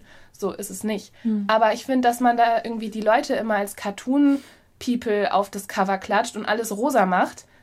Ah, Vor allem auch ähm, es gibt manche Cover, die in dem Bereich so gestaltet sind, ne, dass da irgendwie Cartoon-Menschen drauf sind und es ist alles ganz cute. Aber die sind wenigstens noch mit ein bisschen Liebe zum Detail gemacht. Zum Beispiel das Buch, was du jetzt hast. Ähm, wie heißt das, äh, was du dir jetzt letztens bestellt hast? Dieses. Practice makes perfect. Genau. Das ist voll süß, so mit diesem Flower Shop irgendwie mhm. designt. Ja. Aber es gibt voll viele mittlerweile, die so unaufwendig gestaltet sind. Da ist einfach nur so eine farbige Fläche. Und dann sind da zwei Menschen einfach super ähm, einfach und schlicht draufgeklatscht. Und das war's. Und dann Sprichst steht irgendwo, du von Icebreaker? Na, bei Icebreaker ja, aber weißt du, das hat wenigstens von den Menschen her noch ein bisschen mehr Detail. Und äh, auch auf Deutsch ist es ein bisschen schöner noch mit diesem Ja, aber so. also zumindest was so was. Icebreaker geht in die Richtung. Ja. Was etwas Unschuldiges auf dem Cover und ein ja. deutlich ja. weniger unschuldigen Inhalt angeht, auf jeden Fall. Voll. Und das, ähm, und das ist ja auch so ein Buch, ne, wo ähm, ich auch schon mehrfach davon gehört habe, dass dann Buchhändlerinnen irgendwie ähm, dieses Buch Eltern nochmal ausgeredet haben oder auf der englischen Variante steht da hinten, glaube ich, sogar ein Altershinweis. Auf der englischen steht auch vorne im Buch einer und hinten und das finde ich halt so schwierig, weil es führt halt einfach dazu, dass Bücher falsch aufgenommen werden und dass du was anderes vom Cover, äh, vom Inhalt erwartest, wenn du dir das Cover anschaust. Und mhm. auch hinten drauf steht ja nicht unbedingt immer so wahrheitsgetreu, was jetzt für ein Spice-Level da drin ist, sondern eher grob die, der Rahmen der Geschichte. Aber darum geht es ja in den meisten Büchern in diesem Genre nicht. Ja. Ähm, und ich finde es einfach super schwierig, weil erstmal wird sich kaum mehr Mühe gegeben. Alle Bücher in dem Bereich sehen gleich aus mittlerweile. Zum Beispiel auch die Bücher von ähm, Al Kennedy, die jetzt neu aufgelegt wurden zu dieser Hockey, Eishockey-Romance-Reihe. The Deal ist das The Deal, erste. genau. Mhm. Das habe ich sogar hier. und ich finde, ja, das originale Cover war trashy. Ähm, da ist ja diese Frau drauf. Die, Einfach nur so Beine, ne? Na, warte, ich kann es ganz kurz zeigen. Oder? Kann ich es nicht zeigen? Das liegt, glaube ich, irgendwo. Ja, ganz unten. Ah, ja. Nee, ich zeig's jetzt Ich meine, nicht. das sind so ähm, ähm, nackte Beine, die irgendwie also, nach oben auf dem Cover ja, stehen. Sie sitzt halt irgendwie auf irgendwas drauf und ähm, hat die Beine halt so ein bisschen gespreizt und man sieht halt ihr Eishockey-Trikot noch und so eine Pfeife, die halt runterhängt. Also man sieht noch relativ viel von ihrem Oberkörper. Aber es ist halt trashy, aber es zeigt wenigstens, was drin ist, weißt du? In dem Buch meine ich. Ah, hier, nee, ich verwechsel es mit dem zweiten Teil. The Mistake, da sind nur Beine genau, drauf. Genau, das sind aber die Beine. Aber der erste Teil. Insgesamt sehen die Cover alle so aus wie, oh, okay. Ja, genau. Es wird schon, Bisschen, ne, da ne? ist schon Sexuality exactly. auf dem Cover. Und das finde ich gut. Ja. ja, das Cover war vielleicht ein bisschen trashy, aber ich finde es gerade für diese Reihe sehr passend. Und jetzt sind die neuen Cover einfach so, also für mich sind die schlimm. Ich weiß nicht, wer sich das ausgedacht hat. Aber sie sind nicht originell, sie sind langweilig, sie sind ähm, eher so, ähm, wie sagt man, so kindlich gestaltet. Und ich finde, das passt einfach nicht dazu. Und ich verstehe nicht, warum wir uns dahin entwickelt haben, weil macht doch auf das Cover so ein bisschen das drauf, was auch drin ist. Man muss nichts verherrlichen hier. Ähm, Im Gegenteil, ich finde es eigentlich relevant, ein bisschen das, das Cover dem anzupassen, was auch äh, dahinter steckt, weil du wirklich sonst einfach falsche Erwartungen in das Buch hast und halt zum Beispiel wie bei Icebreaker dann am Ende, ja, danke. Sieht fast genauso aus wie Icebreaker. Ja, und es ist einfach schwierig, weil auch bei Icebreaker, gerade wie du gesagt hast, viele Leute haben gar nicht erwartet, dass das alles da drin ist ja. und viele haben es deshalb auch abgebrochen. Und wir müssen halt jetzt nicht Leute dahin tricksen, dass die das halt kaufen, weil, und dass es dann beliebt wird dadurch, dass es halt am naja, Ende. Aber vielleicht ist genau das, das, was passiert. Ja, aber warum, weißt du, dann ich würde mir auch wünschen, dass Bücher wieder eindeutiger werden. Und ja. das hat nichts mit Jugendschutz zu tun, darüber haben wir gerade schon gesprochen, ja. sondern einfach insgesamt mit Erwartungshaltung. Genau, weil du zum Beispiel das Buch dann auch abgebrochen hast, weil du es. Ich habe auch anderes erwartet von dem Buch, aber ich habe es zum Glück dann gemocht. Ja. Aber deswegen finde ich es bei Dark Romance gerade gut, dass es halt eindeutig ist. weißt mhm. du, du mhm. siehst ein schwarzes Buch mit Ketten und Dornen und Rosen drauf und du weißt, okay, es ist dieses Genre. Ja. Aber absolut. das hast du bei dieser Art von Büchern nicht mehr. Da musst du dir jetzt die Frage stellen, ist es jetzt eine cute Romance Story oder ist da jetzt gerade super viel Spice drin? Ich finde auch die Klappentexte von Büchern sind teilweise unter aller Sau. Mhm. Also wenn sie überhaupt einen haben. Manche Bücher haben ja nur noch Empfehlungen und irgendwie kurze Blurbs, wo irgendwie steht, das Buch war so toll, ich habe es so geliebt. Ja, okay, aber was daran? Finde ich auch schwierig. Ne? Und ähm, jetzt hatten wir das ja auch bei Wenn ich uns verliere, so richtig ersichtlich, mhm. was der Kern dieses Buches sein wird. Ja. Und ja, es ist schwierig, Dinge zu verraten, ohne zu spoilern. Ich musste ja jetzt auch was spoilern, um zu erklären, was unser Problem mit dem Buch ist. Aber ja irgendwie find a way. Ja, so. voll. Weil sonst weiß man ja gar nicht, was man da gerade ähm, anfängt zu lesen, kauft, ausleiht, was auch immer man mit dem Buch jeweils tut. Ne? Aber irgendwie eine Erwartungshaltung zu schüren, die dann nicht erfüllt werden kann, tut niemandem gut. Du Wenn- kaufst die Katze im Sack. Ja. Ist so. Geil, die Katze im Sack. Ja, Ja, das Buch im Jutebeutel. Exactly. Ja. Ohne es gesehen zu haben. Es ist, als würdest du ähm, diese Blind Date with a Book machen. Hm. Nur halt, dass du nicht mal vorne drauf geschrieben bekommst. Du bekommst einfach nur in Papier eingeschlagenes Buch in die Hand gedrückt. Ja. Hier, bitte les mal. Alle sagen, es ist gut. Okay, danke. Also in der Hinsicht können Trends auch negativ ausfallen, meiner Meinung nach. Ich weiß nicht, vielleicht ähm, Ja. haben andere Leute ein anderes, ähm, sind voll glücklich über diese neue Coverentwicklung, weil sie jetzt denken, oh, wenn ich das jetzt in, in Public lese, dann muss ich mich nicht mehr schämen, muss man sowieso nicht, aber weißt du, dann ähm, mach einfach, keine Ahnung, tu irgendwie einen Schutzumschlag drum von einem anderen Buch oder äh, lese es halt nur zu Hause, mein Gott. Ja, oder schmeiß deinen Shame in die Ecke und mach trotzdem. Das. Oder du kannst auch ein Hörbuch hören. Ja, safe. Aber es ist irgendwie. Oder akzeptieren, dass die Person, die neben dir sitzt, auch eine gute Zeit haben wird. Ich hatte das schon mal. Da ich Echt, so, hat die? Person da mitgelesen oder Ja. Und dann dachte ich mir so, ja, ich hoffe, es gefällt dir. Geil. Ja, schon Ah, fun. Aber das ist sowas, was mich gerade sehr beschäftigt. Ja. Covergestaltung generell. Ich bin halt der Freund davon, wenn man da eben manchmal auch nicht Trends folgt, sondern einfach sein eigenes Ding macht. Und das kann ja auch sehr positiv ausfallen. Mhm. Zum Beispiel wie bei Magnolia Parks. Viele Leute lieben das originale Cover, weil es Ja. einfach einzigartig ist. Das stimmt. Und ich bin auch so eine Person. Ich habe ja jetzt mir auch den fünften Teil besorgt. Das Cover ist auch wieder sehr interessant. Ähm, es sieht irgendwie aus, als wäre Jesus vorne drauf. Oh yes. Das erinnert Aber- mich ein bisschen an das Cover von Staffel 2 von Fleabag. Da ist sie auch so, Jesus. Ja, aber es ist halt einfach mal was Besonderes und ich mag halt lieber so besondere Cover. Das hier ist auch ein gutes Beispiel. Mein Buch, was ich im Moment lese, You Again. Ist auch mit Ich meine, ja, es sieht nach Herbst aus und es ist kein Herbst drin. Okay, das ist ein bisschen sad. Aber ganz davon abgesehen, ist es irgendwie cool. Weil es ist ein etwas anderer Zeichenstil. Es Hm. Ja. ist, ne, irgendwie, es ist interessant. Es, ach, Ich mag auch vor allem die Blätter, die dann noch hier so über den Rücken gehen. Ja, genau. Also es ist irgendwie echt cool gemacht und weißt du, was für ein Vibe es aber dann doch hat und das passt total gut? Hm. Ein When Harry Met Sally Vibe. Ja, voll. Wo sie in der Szene im Central Park sind. aber ist das Buch auch so ein bisschen so? Ja. Ja, dann amazing. Ja, doch. Es hat nämlich dieses, dieses, aber sie sind doch Freunde und sie haben doch gesagt, sie werden nichts miteinander anfangen und dann Na entwickelt ja, sich ja. doch was. Hin. Ja, also schon, schon sehr nice.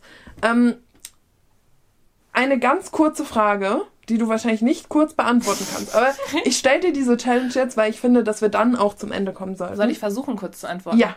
Versuch dich so kurz wie Stell möglich dir mal zu vor, ich halten. sag jetzt nur ein Wort dazu. Ja, amazing. Was denkst du darüber, dass mittlerweile fast kein Buch mehr ohne Farbschnitt erscheint? Mm, Thema Trends. Ähm, Meinungsgespalten. Das denkst du darüber, Meinungsgespalten? Nein. Ähm, ich glaube, also ich bin ja auch ein Farbschnittliebhaber. Ja. Manchmal.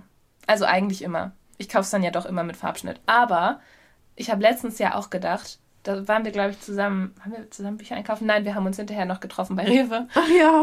Das war der Tag, wo wir beide im Thalia waren. Ich sag's dir, die Europapassage ist unser Wohnzimmer. Voll. Und wir haben uns da schon so oft durch Zufall getroffen.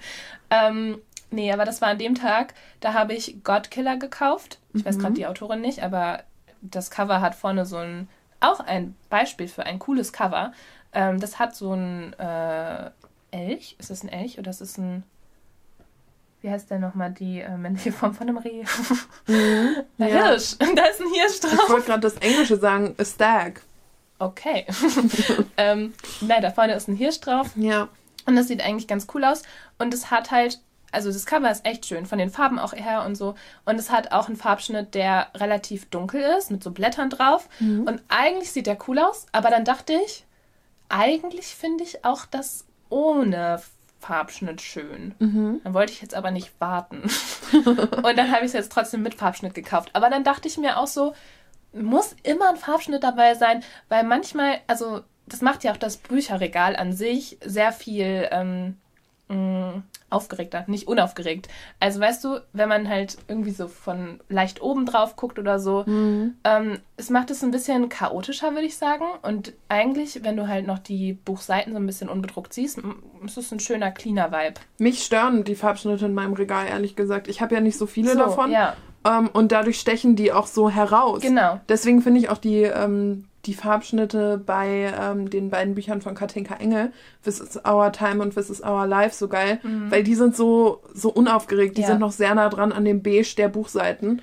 Ähm, während zum Beispiel die ähm, Bücher von Annabelle Steele und Nicole Böhm, ne, Let's Be Wild und Let's Be Bold, die haben heftige Farben. Und Ja. zwar nur Farben, kein Muster. Ja. Und irgendwie, die stechen schon auf eine Weise heraus, die ich dann im Gesamtbild doch nicht so geil finde. Mhm, das meine ich halt. Aber ähm, ich denke mir so, mein Bücherregal ist sowieso schon ziemlich bunt. Oh ja, Ähm, deins ist voller Farbe. Vor allem, weil ich halt so viel auf Fantasy lese und da sind die Bu äh, also Bücher auch mal gerne irgendwie rot oder etwas Ja. dunkler oder farbintensiver. Ähm, oder zum Beispiel allein diese Elements-Reihe da von ähm, äh, Awoken von, wie heißt die noch? Ah, jetzt fallen mir die Autorennamen nicht Ich ein. kann es ja auch nicht sagen, weil wir nur den Farbschnitt zu uns gedreht haben. Ja, aber da ist es halt auch so, ein Buch ist blau, eins rot, eins grün, eins nochmal dunkelblau und türkis. Und ähm, es ist wirklich sowieso schon sehr bunt, aber Ja. durch die Farbschnitte dann nochmal bunter. Aber ja, am Ende, I don't care. Ähm, nur, lange Rede, kurzer Sinn. Ich glaube, wir sind viel, oftmals nicht nur ähm, einfach verleitet dazu, einen Farbschnitt zu kaufen, weil der schön aussieht, sondern weil es ihn einfach gibt und Mhm. weil so eine Jagd danach irgendwie Total. entstanden ist. Und ich glaube, ähm, Und dafür ist er ja auch da. Sind ja. wir mal ehrlich, die Verlage wollen einfach noch mehr verkaufen. am Ende des Tages wäre ich aber auch gar nicht so sad darüber, wenn mal wieder ein Buch ohne Farbschnitt rauskommt. Voll. Und ähm, manchmal denke ich mir auch zum Beispiel bei Vengeance von Ruby Braun, Ja. ähm, finde ich das Buch ohne Farbschnitt fast schöner, auch wenn ich ähm, ganz cool finde, dass es jetzt diese Chest of Fandoms Edition gibt mit dem Farbschnitt. Ich freue mich für sie natürlich. Ich glaube, der Farbschnitt ist bei jeder ersten dabei. Echt? Ich meine, bei Ich meine, Chest of Fandoms kriegst du nur noch den Page-Overlay dazu. Aber Sicher? heute wurde auch verkündet, dass die ähm, Erstauflage, egal wo du sie kaufst, auch zwei Charakterkarten hat. Oh, voll schön. Ja. Oh, ich freue mich für sie. Ich wollte gerade sagen, also ich freue mich gar nicht so sehr für das Buch und über das Buch. Ich freue mich einfach für Ja. Ruby. Beziehungsweise für Becker. Und wir, genau, und wir freuen uns halt, ähm, dass, oder ich finde generell interessant, dass es halt dann ne, den Farbschnitt gibt und so. Ich glaube, das verleitet viele dazu, auch das dann eher noch direkt zu kaufen. Aber zum Beispiel da ähm, fände ich es jetzt gar nicht so schlimm, das ohne zu haben, weil ich finde, auf dem Cover ist schon so sehr viel los, was aber auch schön aussieht, finde ich. Ähm, nur deswegen braucht es unbedingt nicht noch den Farbschnitt, meiner Mhm. Meinung nach. Ähm, Gerade bei etwas aufwendiger gestalteten Covern, finde ich, ist wie bei Godkiller auch, würde der Farbschnitt mich dann eher ein bisschen stören. Oder ich fände es dann, würde es dem Buch als Aussehen gut tun, wenn dann mal irgendwie so eine Seite ohne irgendwas drauf ist. Ja. Ach, ich weiß doch auch nicht. Irgendwie. Auf der einen Seite finde ich Farbschnitte irgendwie way too much. Ja, Auf der anderen Seite ist es auch cool. Also Mhm. es ist, es hat beides. aber ich finde, weiß nicht, wir sollten einfach nicht erwarten, dass es immer dabei ist. Nein. Und traurig sein, wenn es dann nicht dabei ist. Nee. Weil, wenn du wirklich traurig bist, mein Gott, dann mal das Buch halt selbst an. Ah, ja, voll. ja, ist so, weil es gibt halt ja wirklich diese Leute, die dann unter irgendwelche Posts von Autoren kommentieren. Ähm, ja, ich bin so traurig, dass es keine Charakterkarte gibt. Ich werde das Buch nicht kaufen. Ja, What the shut fuck? up. Echt? Also wirklich. Okay, sorry. Aber Nein, also es ist wirklich ridiculous, Ja. weil ähm, was erwarten wir da mittlerweile von so einem 13-Euro-Buch? Entschuldige mal. das Ding sind ist, die Bücher werden immer Kosten. teurer. Ja. Und das ist einer der Gründe dafür.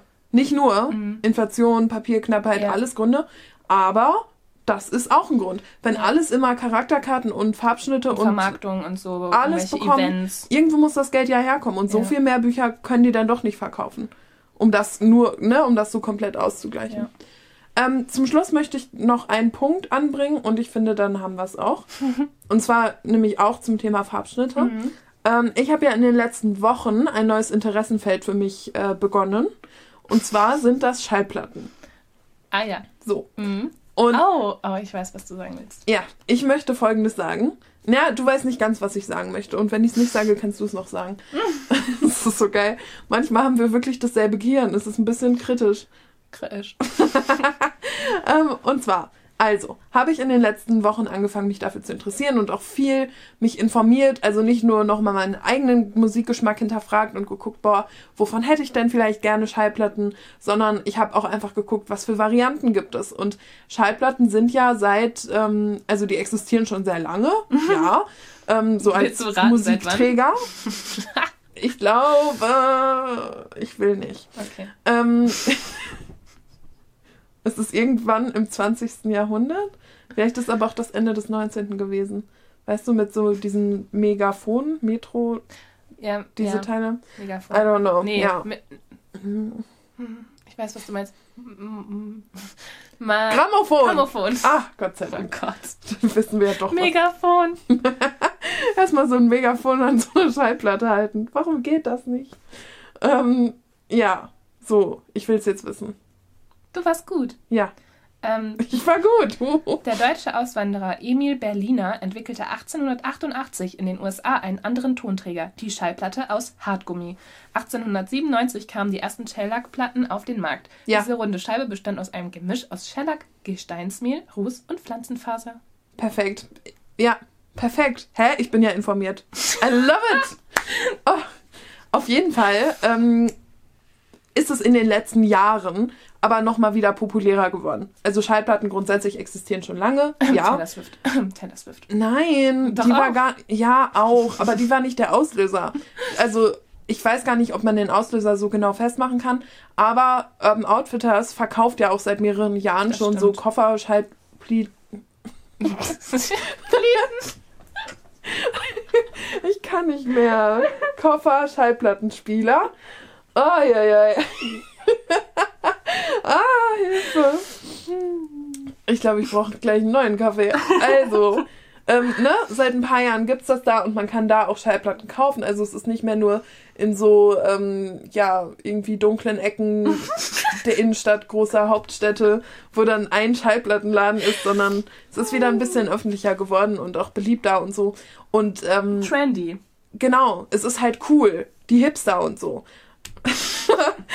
ich klinge, als wäre ich 80. Nee, nur 50 wie so ein Boomer.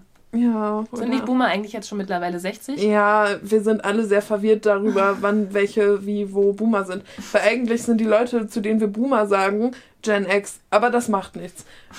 Auf jeden Fall, wir sind ja auch verwirrt. Weißt du? Ich weiß auch nicht, in wir welche sind ja Generation ich komme. Weil wir irgendwie Gen Z und Millennial beides haben. Wir sind Hannah Millennials klingt Montana. voll cool. Ja, schon. Wie Ne? als wären wir so Superhelden. Sind wir auch. Wir sind Millennials. Bam. Mein eigentlicher Punkt. Seit Schallplatten ähm, populärer geworden sind, bringen auch aktuelle Künstler ihre neue Musik auf Vinyl, diesem Material, heraus. Und ähm, ja, Taylor Swift ist da auch ein großer treibender Faktor, weil sie einfach auch sehr viele Verkäufe damit generiert und so dieses Medium auch weiter unterstützt. Es klingt jetzt, als wäre sie voll wohltätig. Fühlt sich im Moment eher wie Ausbeutung an, was sie da mit uns, also ihren Fans macht. Nämlich ähm, zig Varianten rausbringen, die dann auch noch alle einen unterschiedlichen Bonussong haben und die auch nicht alle zur selben Zeit ähm, als Vorbestellung rausbringen, so dass man die ganze Zeit nicht weiß, wenn ich das jetzt nicht bestelle, wird es das jemals wieder geben. Und dann gibt es zwar Leute, die sagen, ja, dann kauf's doch nicht, aber ganz ehrlich, da wird irgendwie Pressure aufgebaut. Und Voll. als Fan will man ja Dinge auch haben und supporten und es ist schwierig. Mein Es eigentlicher... ist okay, sie dafür zu kritisieren, auch wenn man Fan Absolut. ist. Meine Güte, Ja. let's do it. Ja. Ähm, auf jeden Fall, mein eigentlicher Punkt ist, dass in dem Bereich eben auch so besondere Varianten rauskommen. Nicht nur von Taylor, sondern auch von anderen Künstlern, die es dann halt ähm, zu vorbe vorzubestellen gibt oder die nur für eine bestimmte Zeit da sind und danach nicht mehr. Und danach kannst du nur noch die Standard ähm, Schallplatte kaufen, die dann halt schwarz ist. So, ne? Aber es gibt so viele coole Varianten, was man alles ähm, für ja, marmorierte, teils mit Muster, mit Foto drauf, ne? Also richtig cool Mhm. aussehende. Schallplatten. Genau, das gibt es auch. Ähm, also ganz, ganz, ganz cool. Und gleichzeitig habe ich in meiner Recherche und meiner meinen Überlegungen, hey, was möchte ich davon vielleicht irgendwann mal besitzen, habe ich gemerkt, dass mich das unter Druck setzt. Auf eine ähnliche Weise wie Farbschnitte in Oh. Erstauflagen es tun, weißt du? Und dann habe ich so gedacht, okay, ganz ehrlich, vielleicht ist mein Ziel jetzt einfach nur, wenn es eine besondere Edition von Taylor gibt, die ich kriegen kann, dann will ich die auch haben, weil ich weiß, ich liebe alle ihre Alben und sie ist meine Top-Künstlerin. Aber bei den anderen, ich glaube, da sage ich mir jetzt einfach, hey, ich werde die alle als Standard-Look haben. Ne? Also in den nächsten Jahren. Ich will ja, mhm. will und kann jetzt nicht einfach alles auf einmal kaufen. Das ergibt ja überhaupt keinen Sinn. Mhm. Ne? Aber dass ich mir dann sage, hey, bei denen habe ich Standard und das ist fein. Mhm. Und ich verfolge nicht das Ziel, jetzt bei allem auch immer noch die Special Edition irgendwie zu haben oder so. Da gibt's ja Leute, die gehen dann so richtig auf Jagd nach bestimmten Varianten. Die haben teilweise dann auch besondere Werte und sonst wie. Aber ich möchte das ja gerne für mich so. Und ich will dann auch nicht einfach nur sammeln, sondern auch anhören. Und ja, dafür brauche ich noch einen Schallplattenspieler. Aber auch da, I have time. Das ist ein Medium, bei dem man eigentlich ein bisschen entschleunigen kann. Was bringt es mir denn jetzt, da Stress zu machen? Genau wie bei Büchern ja eigentlich auch. Absolut. Warum machen wir uns alle so einen Stress? Vor allem, es gibt ja bei Büchern auch nicht nur den Farbschnitt, so wie du gesagt hast, gibt es ja auch noch dann Special Editions. Ja. Es gibt ja den Farbschnitt in der ersten Auflage, dann gibt es aber auch noch ganz viele andere Sachen. Es gibt Special Schutzumschläge, die du haben kannst. Es mhm. gibt Special ähm, Cover. Allein schon die Entscheidung, kaufe ich es jetzt als Taschenbuch oder als Hardcover. Und dann auch noch, wenn man auch Englisch liest, kaufe ich es auch auf Englisch in der Erstauflage, die dann viel größer ist, weil ich es direkt lesen möchte. Kaufe ich es dann nochmal in der kleinen, damit alles zusammenpasst. Kaufe ich dann ähm, Hardcover oder Paperback. Und teils werden Cover noch überarbeitet. Und dann kaufe ich das neue oder kaufe ich das alte. Oder gibt es das alte überhaupt noch? Ey, das es ist, ist ermüdend. Es ist wirklich ermüdend, weil wir wollen das doch alle wegen der Geschichte lesen und die ist ja in der Regel bei den ganzen Special Editions und allen Varianten, die es gibt, ist die Geschichte, der Inhalt ist ja gleich. Ja. Außer zum Beispiel, wenn ein Buch überarbeitet wird. Den Struggle habe ich gerade mit Ayla Dades ähm, erster Reihe. Ich glaube, mhm. das war irgendwie Haunted Love oder so. Da finde ich das originale Cover schöner, aber sie hat das, ähm, den Inhalt angepasst, weil der halt damals ein bisschen problematisch war. Es war halt ihre erste Reihe. Sie hat ein paar mhm. schwierige Klischees mit eingebaut. Und da hat sie halt selber gesagt, sie ähm, hat die Kritik von den Fans gehört und sie hat es dann jetzt verändert für die Neuauflage. Würde ich eigentlich halt unterstützen wollen, aber ich finde das neue Cover halt nicht so schön was auch einen Farbschnitt hat, den ich auch nicht so schön finde. Ähm, ja, da muss jeder dann selbst für sich abwägen und diese Entscheidung dann zu treffen, ist halt irgendwie anstrengend. Ja. Ich meine, das ist halt irgendwie am Ende ein Problem, so First World Problem, kaufe ich jetzt das Buch oder das? Es ist halt irgendwie eigentlich auch egal. It doesn't matter. It doesn't matter, lies einfach die Geschichte. Ja. Aber am Ende des Tages habe ich ja auch gewartet, bis ihr Blackwell Palace ohne Farbschnitt rauskam, ne? Wir sind auch nur Menschen. Wir sind auch nur ich Menschen. Weiß es nicht. Und diese Entscheidung zu treffen, jede Entscheidung, die du am Tag triffst, ist anstrengend. Deswegen ja. mögen es auch viele Menschen am äh, Morgen zum Beispiel immer dasselbe ihre, zu frühstücken. Immer dasselbe zu frühstücken, ihre Kleidung am Abend vorher rauszulegen, weil je weniger du Entscheidungen du morgens triffst, desto entspannter ist dein Morgen eigentlich, ja. weil Entscheidungen zu treffen anstrengend ist. Und das wir wollen ja eigentlich, richtig, wir wollen ja eigentlich Bücher shoppen gehen und Bücher ähm, lesen vor allem ohne diesen Druck zu haben, uns jetzt für eine Sache entscheiden zu müssen und dann etwas anderes zu verpassen. Ja. Und ja, da sollen wir alle mal ein bisschen chillen und auch nicht traurig sein, wenn irgendwas jetzt keine Special Edition hat oder keinen Farbschnitt, keine Charakterkarte, whatsoever. Es geht um die Geschichte. Ja. Preach. Das ist mein Schlusswort. Ich weiß nicht, ob du noch was sagen willst. Nee, ich fand's super. Nice. Dann hören wir jetzt hier auf. ja. Wir hoffen, ihr hattet Spaß mit der Folge. Yes, und hoffentlich haben wir euch auch an vielen Stellen zum Denken und mitdiskutieren oder mit anderen diskutieren angeregt. Voll, ihr könnt uns auch gerne mm, ja, Kommentar oder Feedback oder was auch immer schreiben auf unseren Social Media äh, Accounts. Die sind auch nochmal unten verlinkt, wie immer, ja. ähm, falls ihr zu irgendwas einen Gedanken habt. Wir freuen uns auf eure Meinungen und wir hören uns auf jeden Fall in der nächsten Folge, wo wir vom Event erzählen und wieder über Bücher sprechen. Ja. Goodbye, liebe Leute. Ciao, Kakao.